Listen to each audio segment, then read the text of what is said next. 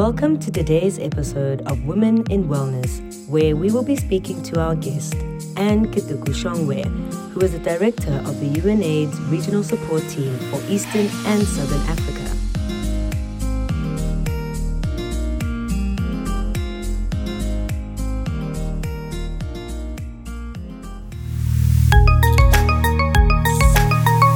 Can I come in and hear when you talk about networks because you spoke about the localized conversation versus, you know, the outer larger scale movement. And I think for me, because, you know, we have a relationship about this conversation and about this work is when it is localized, when it is in the home, because a girl child, a woman, mm. they come from a home, they wake mm. up somewhere. Mm. If it isn't on the street, from a place to go out into the world. So it's essentially the work begins in the home. Yeah. Mm-hmm. we are well aware that the nature of family is mm. is not what we could call what it has been defined or should be. And you know, we you know, the privilege of being able to say we come from environments where we are we come from families that are are, are quite together or have the strong stronger bonds of community um, I jokingly speak to, and probably more seriously say, the auntie networks, mm. the those relationships that actually give us a sense of community at a localized level, in a home level. I want to maybe introduce here time because everything is urgent. It's now, as you said. It all needs to happen now.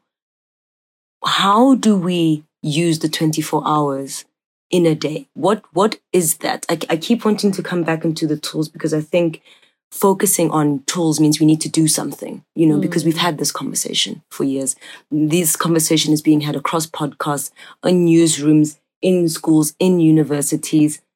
What do we what do we do in the auntie network? Now that we've had this conversation, what do we do with this information? Do we come together as cousins? Do we come together intergenerationally mm. as mothers and aunts and say, once a month in our family, we will yeah. do this and we yeah. will talk about this because we are moving into a time where we everyone's getting married, they're having children, and this is going to continue to happen generation after generation. What are we doing with the time? Wow. Yeah, that's as practical as you can get. I mean, I like that question because, you know, it, so many of us of our generation have failed you. And we failed you because we are also stuck with the story of patriarchy that we grew up in. And we have not known how to speak to you. Um, and and I think the challenge from you to have these conversations is actually probably the most important challenge and most useful challenge that you can put on the table because it will force us to have conversations and stop hiding behind, you know, the biggest thing about marriage is how so many of us have conspired with the lie of the joy of family and marriage. Um, and rather than speaking the truth of the techniques and tactics of doing the long, hard yes, journey of yeah. lifelong commitment and yeah. marriage and family. Yeah, and which starts in one place, and you confront confront this patriarchy the whole time, mm. and you're having to continuously pull and push and discuss what can I take and what can I not take. But mm. I was watching last night um, the Principles of Pleasure. I decided to watch it. I would like Netflix. to start watching it. I started watching I'd it. I'd like to night. start watching it. And I was thinking, I was, you know, I was doing my hair and I, and I passed it and I thought, what are they discussing? I thought, I'm going to listen. So I listened in and I sent it, you know, I thought to myself, oh, we need to have this conversation with our children. Yes. Because even to that, yeah. to the very essence of our sexuality, you know, I was lucky that my mother kind of wasn't shy to talk about stuff. Yes. But she wouldn't raise it. So I would raise it to her and then she would respond. Um, as we got older, she started to joke about it all the time. She was always talking about it and she would openly say, you know, don't do this or do that so that it can, you know, yes. Da, da, da, you know, set it up. You know, yes. she was kind of giving me tips. Yes, yes. So I think today, if we can have these conversations and establish that as a a a real tool that will that will actually share from both ends. Because I have to tell you, Ntabi, I have learned so much from you guys, so much that I didn't know. Because from the top, from my parents coming down to me, if I think of what my parents were teaching me, there was an assumption that if you tell your child to take, to do this as I have instructed, that it will be done. That it not know that that that means that they will have a successful life. So yes, so yes. dictate w- what you should do with your life. Dictate how you should go to school, where you should go to school, what you should study. This is how we were brought up. And when we've tried to do that with you, you have come back to us and said, but think about it. Did it really work for you? Mm. And in truth, it didn't. Mm. And if you ask almost any of us, whether we set out our lives to do, um, whether what we studied is what we are doing now, very few of us Yes. are anywhere close to it. Yes. Right? Um, but also, let's speak about mental health and wellness. Absolutely. I mean, for us, if you came home saying, I don't feel so well, you had to have a stomach ache. Yes. Physically You ill. Something is But to say wrong. that I'm not feeling all right mentally, you would be told, go fix it. It was not a conversation to have. Um, and so I have been so just disrupted by you. Just asking us difficult questions that have forced us to go back and relearn. So we, as your mothers, are learning from you how to recognize mental health is a real thing, that sexuality is a conversation to have. And you know what it's done? It's made us have those conversations, even amongst ourselves, Yes. that we wouldn't have, and that we're all experiencing. All of us are experiencing it, but we didn't have the courage to have that conversation because we're not allowed to. Yeah. So it's actually not just one way. It's very much going, you know, for both, for our sakes too, that we should not die lonely, pitiful, unfulfilled Yes. old women because we didn't have the courage to confront our stuff. because Nobody gave us the permission to. Mm. Our parents told us just walk the straight line. Mm. And this is what we knew. And so when you come, come to us and you raise stuff, we're like, what the hell? Where's that? But it's made us go back and start, okay, let me start looking in the mirror and figuring myself out, you know, and ourselves out. But we are so much stronger because of it. So just imagine how our families could become if we're having these conversations with your generation and your children and their children every single month. I mean, imagine. But also, how could we then start spreading it out to so many broken families? Yes. This is a country Yes. that has 67% single headed households. Yeah. And it doesn't mean that single headed households are broken houses by At any all. means. At all. Absolutely. But it just means that um, the responsibility is even heavier on a single headed household. It also means that society's judgment of single headed households is heavier on Yes. them. And in essence, our families are so ripped apart. So there is what we should do at the micro level. And I think just conversations like this, I mean, a monthly conversation would be phenomenal. It would be absolutely phenomenal. We are working on it. And just, oh my goodness, it would be phenomenal. And I think we would cry and laugh and learn and grow and write and film and share. There is so much to put on the table. And I think it would enrich us. I think our families and our marriages would be richer. So that's at the micro level. Mm. But we start thinking about how do we start taking these tactics and techniques to a broader society that is so broken?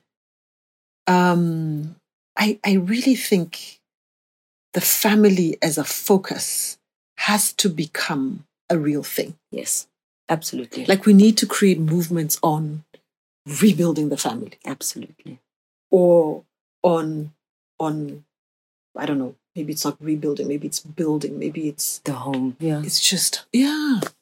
How do we do home? How do we do home better? How do we do it without killing one another Mm. and, and, and, and the you know, there's so much Mm.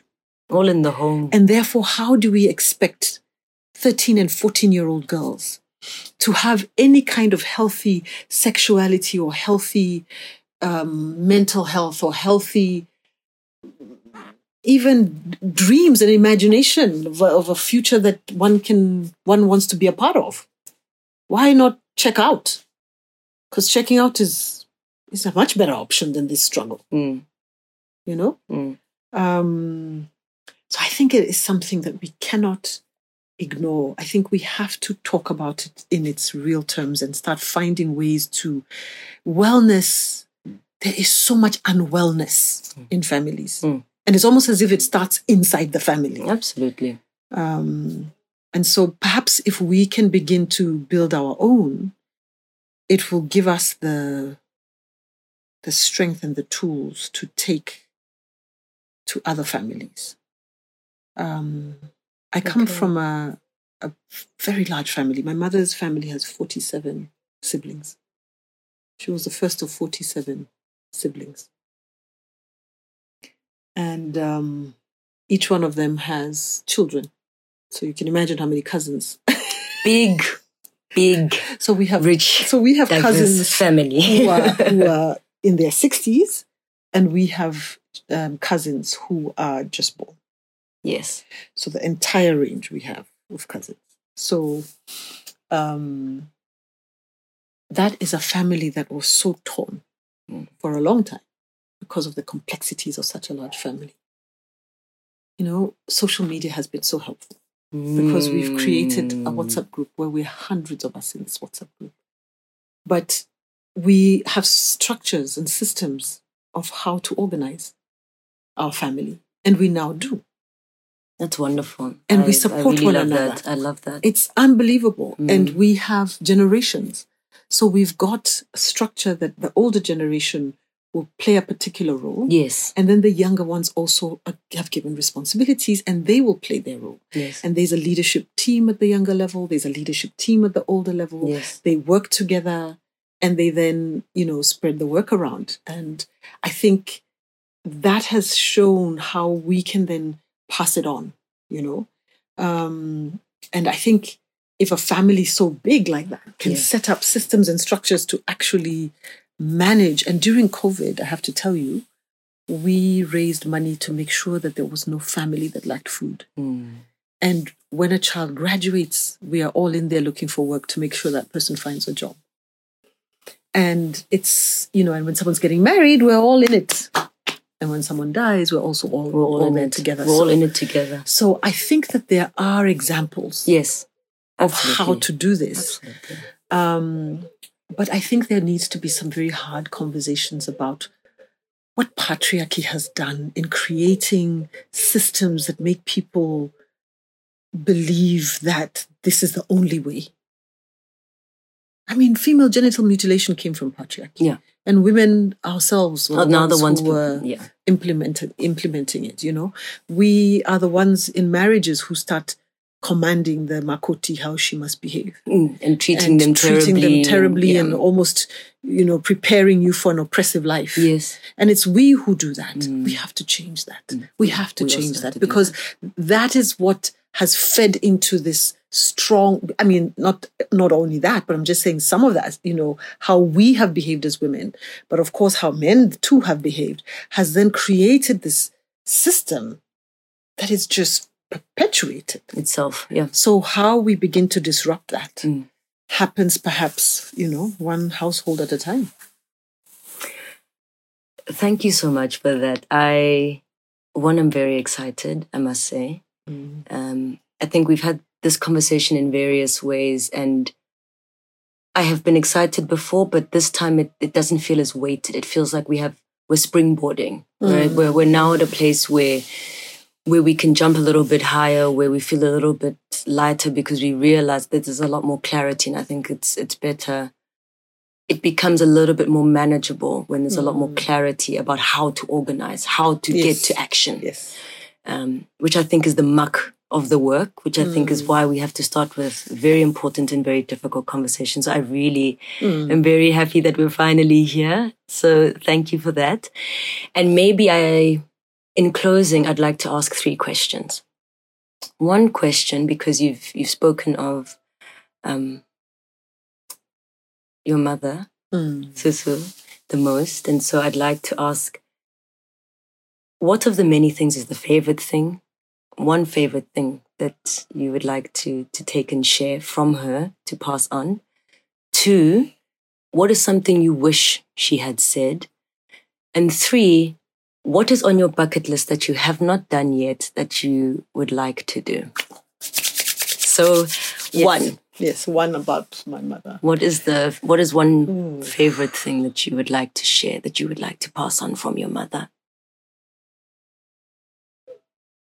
Um, I think more than anything, she would always just say to me, It's possible.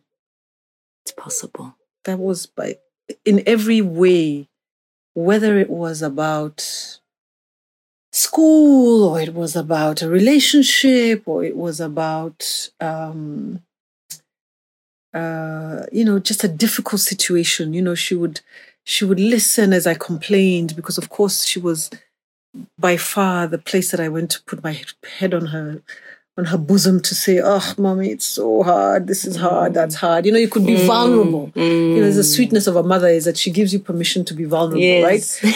Unconditional. So Yes. I'd be vulnerable to her completely, and she would say, "Oh, my baby, yeah, I understand. I understand." And then she would push her shoulders back up, pull up her bosom, and say, There's nothing that you can't do. Mm. There is nothing that is impossible for you. You know, and she said it in her words, but more importantly, she did it. She just did it. I mean, you know, just before she passed away, she had a an Uber business. She had a shoe business. She wanted to build 21 homes in a estate, you know, at, at in her 80s.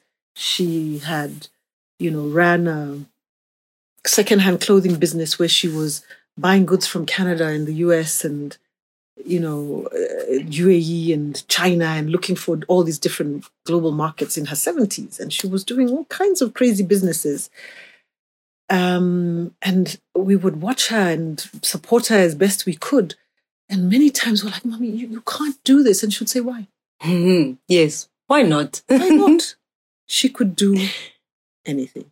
And she i think for me this is the biggest message. You can do anything. Really nothing is impossible. You can do it. You want to do it? Do it. Get up and just do it. It's possible but you know what? As you do find your find your your your tribe to do it with. She never did it alone. Ever. Mm. so she never sort of threw this out on her own. She wanted us to sit together and figure it out together, whether it's with her family or with this, with her chamas or it's with, you know, a network. Um, she had hundreds of networks. It was amazing. So that's the one from Thank her. you, Susu. It's possible. Yeah, she, she was amazing. Anyway, just to think about what what I wish she had said.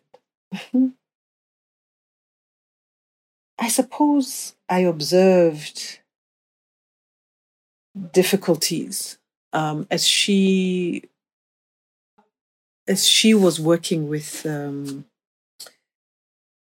you know trying to educate us and put us through school and she sent us to different countries all over the world um, in hindsight Mm. i saw how difficult it was hmm at that time i kind of took it for granted Okay. i and and i realized later on in life how hard it had been Mm. and there are things that i didn't think she needed to to do so hard Okay. had i known Okay. so i really wish she would have said this one is hard and can't do this right now Okay. i think we would have understood but she never ever wanted to give up or or hold back or you know whatever it is we needed to do she would find a way even through nearly impossible situations Okay. um, so i really wish she had told me about that and especially that in relation to my father and the fact that he was struggling you know but he carried himself all always like he was doing well that we didn't understand what those sort of machinations were and i think i think that as we build these stronger families it is so important that you understand as a child what are the real struggles they're going in instead of this facade of it's all going well you know so i wish she had kind of exposed that a bit more when we were younger Okay. later when she was, we were older but when we were younger it would have been good to know because i think we would have made some different decisions Okay. um, what am I still left to do? I really want to do documentaries. I want to. I, I I have so. I've had the privilege, and you know, I know that my bio says twenty. It's actually now thirty something years. So I need to Definitely. change that. Definitely But. I think about how much exposure and experience I have had in so many countries, um, where I have seen islands of hope. I have seen excellence in in communities that should otherwise be flat down on the ground, but there's somehow a resilience and a, and a, a drive that you almost can't understand where this came from. And yet, decades after decades of doing work in this field of development, we're still, it still feels to me as if we're almost where we were Okay. 40, 50 years ago. And I wonder whether the stories, telling more and more of the stories of what has worked by ourselves and what have been the techniques and the strategies and the methods and the mindsets that have got one person out of a situation to break out of a situation of poverty or violence or whatever and not another one that could perhaps become models that can help those who are really stuck Yes. to rethink how to do this without it coming from our global development frameworks. Okay. Even if I've worked in that space for such a long time, it you know, and, and I do that because I think that it, if if we leave that space for the, the the Western world to control it, then we have no say and we have no contribution. And so for me, it's it I found it important, even though it's you know there are issues, to be able to be that voice in there from from our beloved continent to be one of those many voices that is able to keep pushing back and keep trying to create space and more space for us to be able to to um you know to benefit from it but i just i actually always wanted to be in film and tv okay. I wanted to be a broadcast journalist when I was 17. I approached my father about it and I said, Oh, I want to be on TV. And he said to me, Only prostitutes do that. So mm-hmm. I was like, Okay. Okay. Maybe clearly, maybe not that one. maybe not that one. But when I was doing my grad school in the US, my electives were on film. Okay. So at the time it was video production. So you know what that meant is that we're going through videos and we're kind of And films and actual- and you're yes. editing you're editing it was horrible and I was like this is just too much. That's not the side of the business I want to do. I want the stories. I want the storytelling part. So I I really want to do this. I'm so excited about it. I I'm still trying to figure out where to begin, but it is I'm slowly beginning to gather those stories Okay. and um I'm excited. I'm Excited excited, about it. for you. Yeah. So I think with that, I will, I'd like to say that this is the beginning of not just conversations. I, I'm going to make it a point that we hold each other accountable, not just in this conversation, but hmm. every conversation going forward to act. And the one action that I have taken from this is a monthly or bi-monthly commitment to converse in the family gathering to have challenging, vulnerable, open conversations. And Yes. that is the action I take out of this. And every conversation will have will hold us to account so that we can act. And I think that is the mm. purpose of hmm. these dialogues going forward. And I'd like to say love and, and very and big, wow. big thank you to to wow. this to you and to this conversation. And with that, let us act. Thank you. Thank you, Ntabi. I'm so I love it. I just love your I love this conversation and this space that you have created. And I think um, it's a wonderful challenge for us because it's so easy for us to think that we're done. Um, but actually, we're at the beginning of a, of a whole new season. So thank you for keeping us accountable. Thank you. Thank you for joining us for this episode of the Spiral Aloe Lifestyle Podcast. Follow us on all of your favorite social media platforms and visit us on our website www.spiralaloe.co.za, where you can dive deeper into the conversation around a world changed to the focus on preventable diseases and your overall well being.